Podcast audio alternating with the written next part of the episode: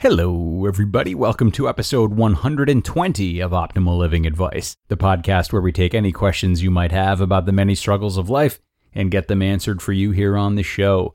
I am your host, certified life coach Greg Audino, and today we will be taking a look at a very reflective question about commitment in relationships and how, frankly, it's changed over the years. Uh, we'll explore this change and see if we can come up with a universal constant for reliable commitment in relationships. But first, let's hear what this listener has on her mind. I am one of the many divorced people living in the United States. Over the years, I have watched each generation become worse at commitment, and it makes me ashamed. But I too was in a marriage that failed. Commitment doesn't mean what it used to mean if it still means anything at all. Shouldn't couples that make a commitment to one another work harder to stay together? How ironic. This is a discussion I was having with my dad recently. Uh, he is, like you, one of the many divorcees from a past generation, wondering what on earth is going on and how the seemingly bulletproof model of family life set forth in the 1950s has managed to fail 53% of marriages. And it was a good discussion, and one I'm really happy to have here again. So, if you think back to commitment a few generations ago, uh, when you and my dad were getting married, uh, not to each other, that is. I don't. I don't think so anyway. Mom, but when your when your age group was getting married, uh, the commitment was really just about carrying on a tradition more than anything. So back then, people got married and had kids thoughtlessly, uh, and those who didn't were outsiders.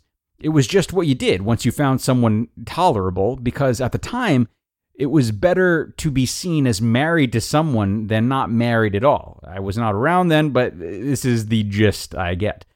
Uh, women were under particular pressure to do this because marriage also equaled financial stability, as at the time women were not working nearly as much. And realistically, the same approach was taken with, with friends, places, even jobs and items. How many friends did people used to keep that they really didn't like that much?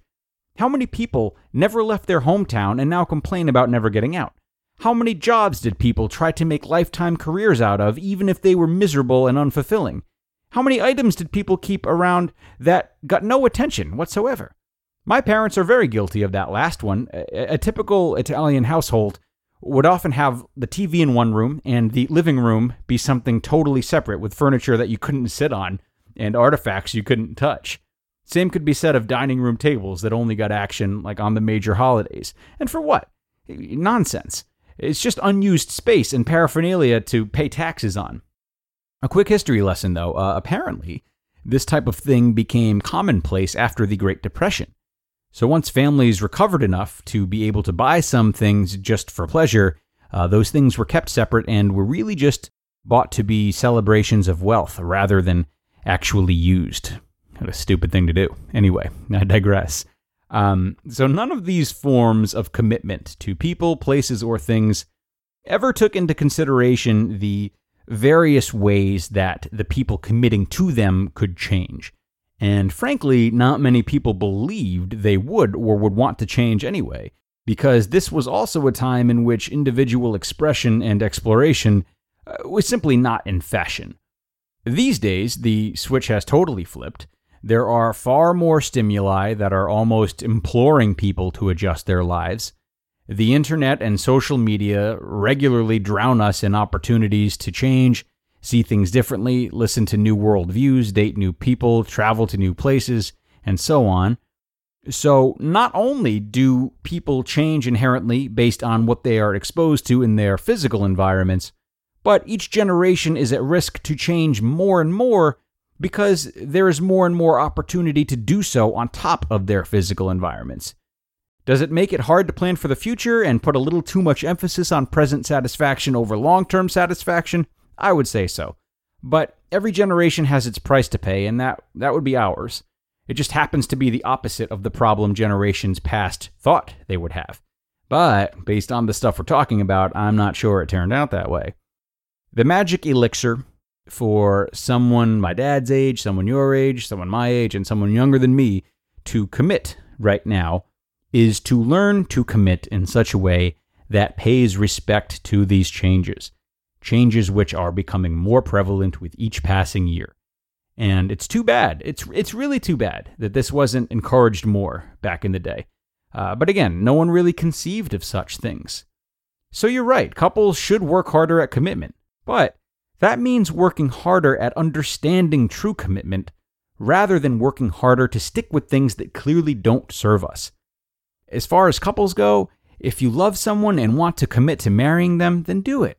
But here's what the commitment should be based on commit to both being good communicators. Commit to listening to your partner and seeing them through whatever changes may occur in a way that is respectful and free of ego.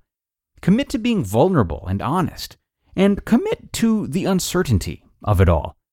Making peace with the uncertainty from the get go can make relationships that do end up failing much less painful and feel more like lessons than wounds.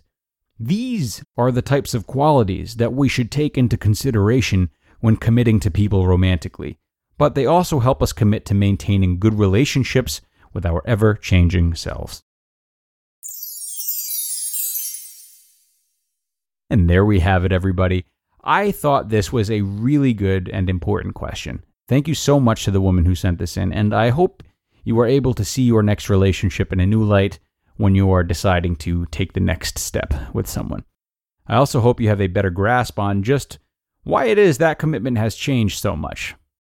Uh, that is going to do it for today, though, everyone. So if you have questions of your own that you would like answered on the show, wait no longer. Email them to us at advice at oldpodcast.com. Advice at oldpodcast.com. Nothing is off limits, and we are here to help. We've got a lot of great questions lined up already, and Cannot wait to bring you one in our next episode. I will see all you guys there and take care of yourselves until then. Bye, everyone.